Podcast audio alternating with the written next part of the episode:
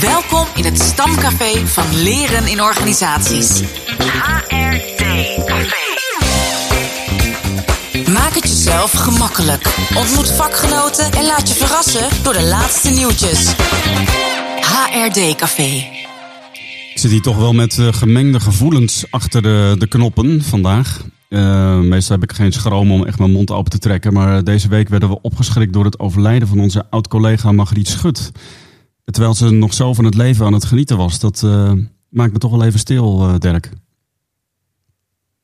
Ja, mij, mij ook enorm. Um, ja, ze heeft voor mij veel betekend. Maar ik denk niet alleen voor mij, voor heel veel mensen om haar heen.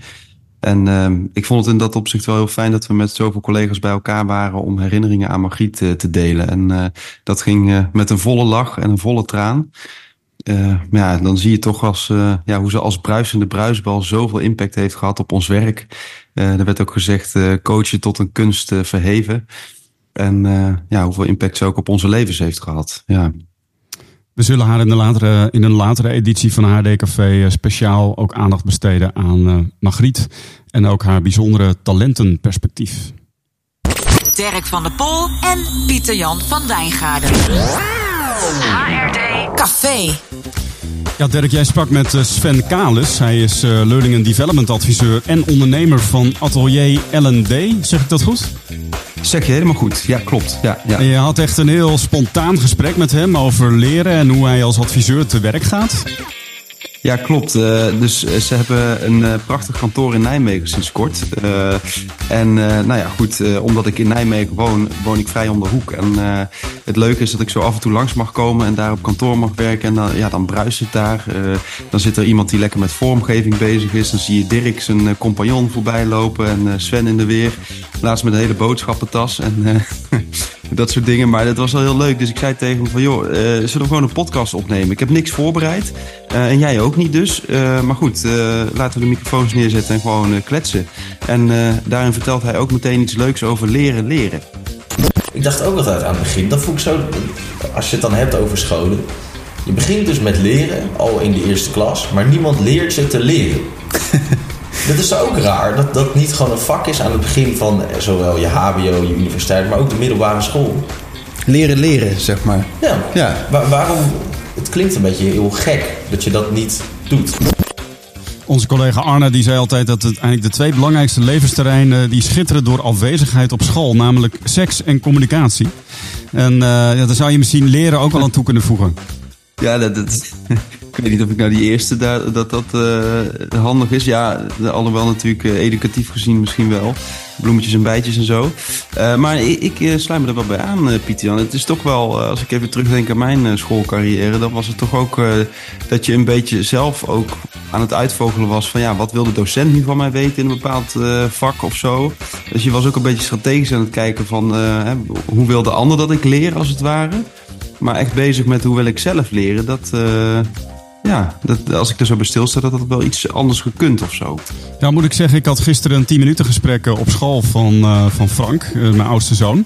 En uh, was ontzettend leuk. hij zit namelijk op de middelbare school waar ik ook zat. Dus, en hij krijgt ook les van een aantal oud-klasgenoten van mij.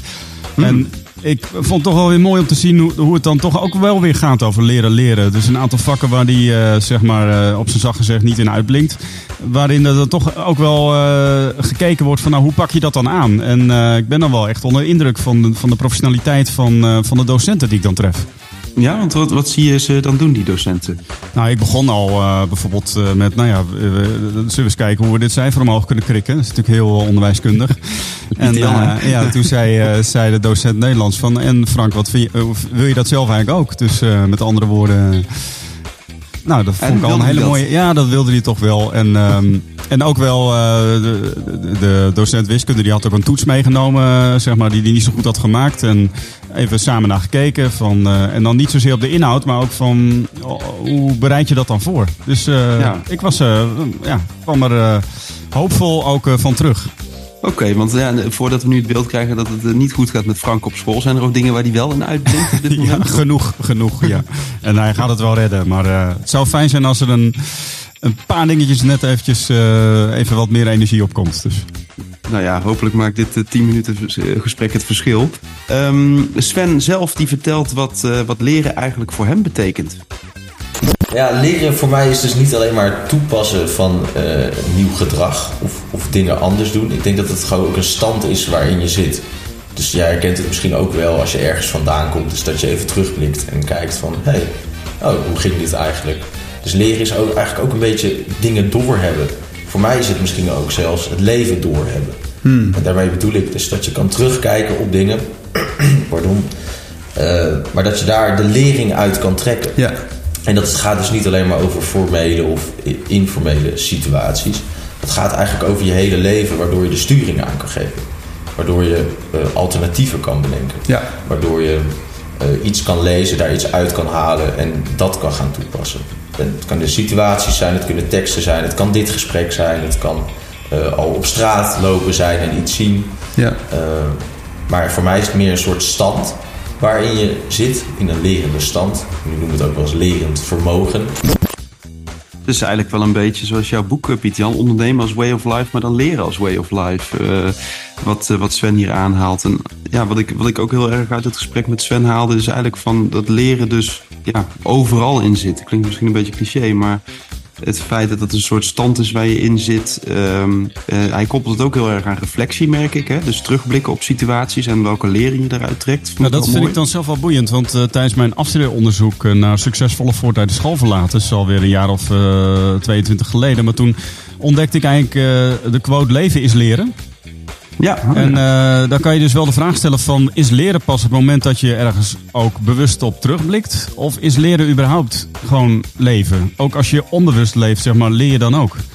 Ik vond het eigenlijk wel een mooie gedachte dat je dus ook als je er niet bewust van bent, toch leert eigenlijk. Dus dat je, als je zegt ook wel eens in de eerste levensjaren van je leven leer je het meest. Hè? Uh, lopen, uh, taal.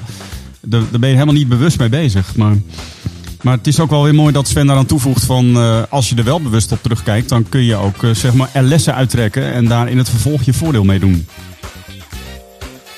Ja, zeker ja. Dus, dus het is, uh, ik moet heel even denken aan, gisteren was ik hier de tuin aan het doen, wat je hier achter mij ziet. Ik was met mijn schoonvader in de tuin bezig. En dan leer ik onbewust ook heel veel dingen. Dus bijvoorbeeld, ja Dirk, vaak ben je te bang om die, die hek gewoon echt stuk terug te snoeien, weet je wel. Daar mag best een stuk van af. Ja. En, ja, goed, dan sta je te klooien met een of andere scharen. Dan denk je, ja, wat ben ik nou aan het doen? Maar toch zo'n aanwijzing helpt wel even om te denken van, oh ja, dat kan gewoon zo. Dus uh, ja, leren is leven, ook als je in de tuin staat. Dat blijkt maar weer, ja. Leuk was ook dat jij aan Sven vroeg hoe hij een organisatie binnenkomt als adviseur en hoe die dan ook te werk gaat. Bijvoorbeeld voor Stichting Vluchteling, die, die, hebben, die hadden de ambitie uitgesproken om een groot, het grootste lespakket voor vluchtelingen te maken vanuit Nederland. Een hele mooie ambitie. En dus ik heb samen met Dirk daarover nagedacht. Van hey, dat is een hele grote ambitie, maar dat kan niet in één keer. En wat we toen hebben gedaan is het jaarverslag. Eerst doorgelezen, daarin staan allerlei zaken. Van we willen meer, we willen niet over de mensen in gesprek, maar met de mensen in gesprek. En nou, dat is bijvoorbeeld een puntje. En uh, toen zijn we daarheen gegaan, hebben we dat gesprek gevoerd. Dirk is daarheen gegaan. En uh, die heeft toen met, volgens een bepaalde methode, die zes V's van uh, waarderend onderzoeken, is hij dat eerst gaan uitdiepen. Van wat is nou echt jullie ambitie? En uh, nou ja, wat willen jullie dan? Hoe willen jullie het vorm gaan geven? Oh, ja, dus echt uh, dream, design, destiny. Ja, en, die, ja, ja, ja, ja, de, ja. En dan uiteindelijk, dan, dan maak je het groot, hè, dat is het meedenken. En wat kan je nog meer? En dan kom je naar de, de vierde stap, ik weet het nu even niet uh, precies meer. Het verwezenlijken. Het verwezenlijken. En dan uh, kwamen ze bijvoorbeeld met ideeën die eigenlijk haaks ten opzichte van dat jaarverslag stonden. Ah, en op dat okay. moment ja. uh, is het natuurlijk veel krachtiger om niet te zeggen van nou dit vind ik een slecht idee of zo, want het is niet per se een slecht idee. Maar je wil meedenken vanuit de visie van een hele organisatie. Dus dan kan je iets teruggeven van hé, hey, ik las dit in het jaarverslag. Ja. En, uh, maar hoe, hè? staat het dan in lijn hiermee? Of, en zo kom het je een beetje uitdagen van, Ja. van de gedachte. Hè? Dus, uh, goh, wat vreemd, jullie zeiden dit in het verslag en ik hoor nu dit. Ja. Uh, ja. En dat, dat werkt heel goed, omdat je dan ook hè, niet per se vanuit de adviseurschool iets, iets zegt. Van nou, ik denk dat dit beter is, want dat weet je ook helemaal niet. Maar je probeert gewoon volledig aan te sluiten bij die organisatie. Maar die heeft natuurlijk ook bepaalde dingen geschreven, een visie en een uh, aanpak erbij. Mm -hmm. Nou ja, en uiteindelijk zijn we tot een heel leuk en mooi lespakket gekomen... waarin heel veel scholen mee aan de slag zijn gegaan. Ja, sowieso super mooie opdracht om dit te doen volgens mij. Lekker concreet, ontzettend belangrijk, maatschappelijke impact. En, en mooi hoe Sven daarover vertelt. Hè? Dat hij dus niet zozeer met zijn eigen ideeën op de voorgrond binnenkomt. Maar eigenlijk zich helemaal ten dienst stelt aan zo'n organisatie. En ehm, eh, gewoon zich goed inleest. En vervolgens ook uh, ja, zijn, zijn fris kijken benut om inconsistenties eigenlijk te benoemen. En, en de boel consistenter te maken. Een uh, mooi praktijkverhaal. Ja, ik zie dat ook wel echt als, uh, zeker als het iets gaat over zo'n visie ontwikkelen, maken. Dat gaat natuurlijk langs zoveel uh, lijnen vaak. Dat je op een gegeven moment denkt van, oh ja, als er op een gegeven moment in een document nou zo'n visie staat, in hoeverre doorleef je zo'n visie dan eigenlijk nog? Omdat je er zo lang mee bezig bent geweest. Hetzelfde als je een theaterstuk heel lang leert en dan ken je die tekst uit je hoofd. Maar je moet toch steeds opnieuw doen alsof je hem voor de eerste keer eh, voordraagt als je een theaterstuk maakt. Dat is soms wel een, een soort puzzeltocht die ik dan wel eens zie uh, als het gaat over zo'n visie op papier. Op een gegeven moment is het ook maar een document, maar je moet het wel gaan leven of zo. En ik vind het wel leuk dat Sven inderdaad dat een beetje uitdaagt door, uh, nou ja, dat ook te challengen van joh, ik zie dit staan, maar ik hoor nu dit. Hoe zit dit, weet je wel? Dus dat vind ik wel heel tof hoe hij daarover vertelt. Ben je benieuwd naar het volledige gesprek met Sven Kalis? Het is te beluisteren in de Dirk van der Podcast uh, op Spotify of Apple Podcast. En dat is dan de aflevering van 19 januari 2024. HRD Café Trending Topics. Trending Topics. Wat zijn de laatste nieuwtjes? Simon van der Veer die organiseert op 1 maart aanstaande weer een special edition van de Outcast. Dat is een podcast die we overigens van harte bij je aanbevelen. En deze special edition is dus ook een live opname met publiek. Met als thema Not Just a Transition, but a Just Transition spreekt Simon met zijn vaste host Petra Kerstens met Pim de Vleeshouwer. Hij is eh, woordvoerder van Extinction Rebellion en Ted van der Put. Hij is eh, tot recent directeur bij de Sustainable Trade Initiative. Het gesprek gaat natuurlijk over wat werkt om met elkaar de klimaatcrisis te lijf te gaan. En voor 175 euro kun je erbij zijn in de herberg in Lexmond. En uh, dat is dus op 1 maart in de middag. Stuur een mail naar hello@simonvanderveer.nl voor meer informatie. Hallo. Um, dokter Martijn van Ooyen uh, heeft in de laatste editie van uh, Aan de Orde een interessant artikel geschreven. Aan de Orde is een blad dat verschijnt voor de Orde van Organisatieadviseurs. Hij schreef dus een artikel Bedweters weten wel beter. En ehm, nou ja, hij was ook vorig jaar een van de genomineerden tijdens het Boek van het Jaardiner lid van de wetenschappelijke raad binnen de orde van organisatieadviseurs. En er staat wel een mooie quote van Martijn. Hij zegt, uh, laatst ik op het bierfestival, of uh, Bedweterfestival, bierfestival. uh, Bedwe Sorry, ik weet wel waar ik met mijn hoofd zit. op het Bedweterfestival in Utrecht, een door de Universiteit Utrecht georganiseerd event waar onderzoekers, kunstenaars en bezoekers elkaar ontmoeten. Uh, in een ongedwongen festivalsetting, al dus de website. Met andere woorden, heel veel mensen bij elkaar die alles beter weten. Een soort organisatie-adviseurs-event dus. Ik voelde me er dan ook direct thuis. Het bedweten uitte zich er bijvoorbeeld in dat mensen die achter ons zaten ter plekke niet fluisterend commentaar leverden op een betoog van hoogleraar Jan Poesen. Nou ja, benieuwd hoe het verhaal verder gaat. Uh, lees uh, de link in de show notes. En uh, het is een leuk verhaal dat je wel even aan het denken zet. Kennis in ontwikkeling. HRD Café. De, het HD Café kaartspel dat uh, ligt hier op de Malibaan. Dus ik uh, ga even een kaartje trekken. Nou, uh, lekker doen. Ik zie jou weer schudden.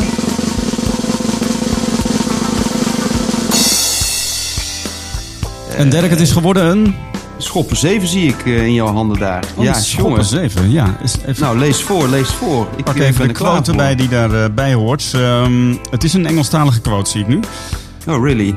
Uh, living databases, that is, people have an advantage over electronic databases in that people have the ability to understand a specific situation and then tailor their response to that situation. The elements of a new situation can trigger people's tacit memory so that they can call up ideas and solutions from other situations they have experienced that are applicable to this situation. Oh, what a situation, this quote. uh, ik hoor iets over uh, mensen als uh, data-achtig iets. En dat de mens eigenlijk ook nog iets meer kan dan wat data kan doen, zeg maar. Dus Ja, eigenlijk dat ze een, een, een voordeel, een advantage hebben inderdaad boven de, zeg maar de computer databases. Het is natuurlijk een beetje een, wel een hoopgevende quote in de tijd van AI. Ja, en het, zou, het zou zomaar ook. Het, het klonk ook alsof het in de jaren tachtig geschreven had kunnen zijn. Maar... Dat is misschien wel waar, inderdaad. Even kijken, uh, zal eens even kijken wanneer dit uh, boek geschreven is. Nou, nee, nee, nee 2000. Oh, oké. Okay. ja, het is, het, boek, uh, het is een boek van Nancy Dixon. Oh, oké. Okay. En het heet Common Knowledge. En met als ondertitel How Companies Thrive by Sharing What They Know. Nou, ik vraag me nu af, aan de hand van deze aflevering, heb ik dit nu weer onbewust geleerd? Of uh, zit ik nu, ja, leren als way of life? leren is leven. Ja, ja maar mooie quote. Het, uh, je weet natuurlijk niet wat je allemaal onbewust leert. Dus. Zo is het. Hey Dirk, jij gaat lekker uh, wintersporten? Zeker, ja. Ik uh, stap morgen samen met Marlijn de auto in en dan rijden we heerlijk naar Oostenrijk. Dus uh, ik ben benieuwd hoe het eraan toe gaat in Kaproen en of er überhaupt sneeuw ligt. Want ik begreep dat het overal best uh, warm was. dus ja, we gaan het zien, PJ. En mm. jij... Neem je zwemmen uh, mee, zou ik zeggen. ja, in ieder geval voor de sauna, ja. En jij dan? Uh, wij, uh, ik ben lekker een beetje thuis. Dus uh, gewoon kinderen zijn vrij en een beetje kettingzagen, denk ik. En, en, de week daarop ben ik in Rwanda. Dus uh, volgende week zijn we er niet. Zijn we er een weekje tussenuit. En uh, de week erna uh, ben ik in Rwanda. En gaan we eens kijken hoe het Leuk. daar is met HD Café. Zien dat we Martine even kunnen betrekken in de show. Ja, moeten we gewoon doen. Leuk. Ja. ja. Dus het was wel een beetje leeg zo, zonder een Vlaamse toevoeging. Maar goed, het is wat het is, hè? Ja, ja. Swat, swat. Reactie at hrdcafé.nl en dan kom je tot, er ook. Tot de volgende keer. Je begint dus met leren, al in de eerste klas, maar niemand leert je te leren. Kessels en Smith Broadcasting. Een initiatief van Kessels en Smith. The Learning Company.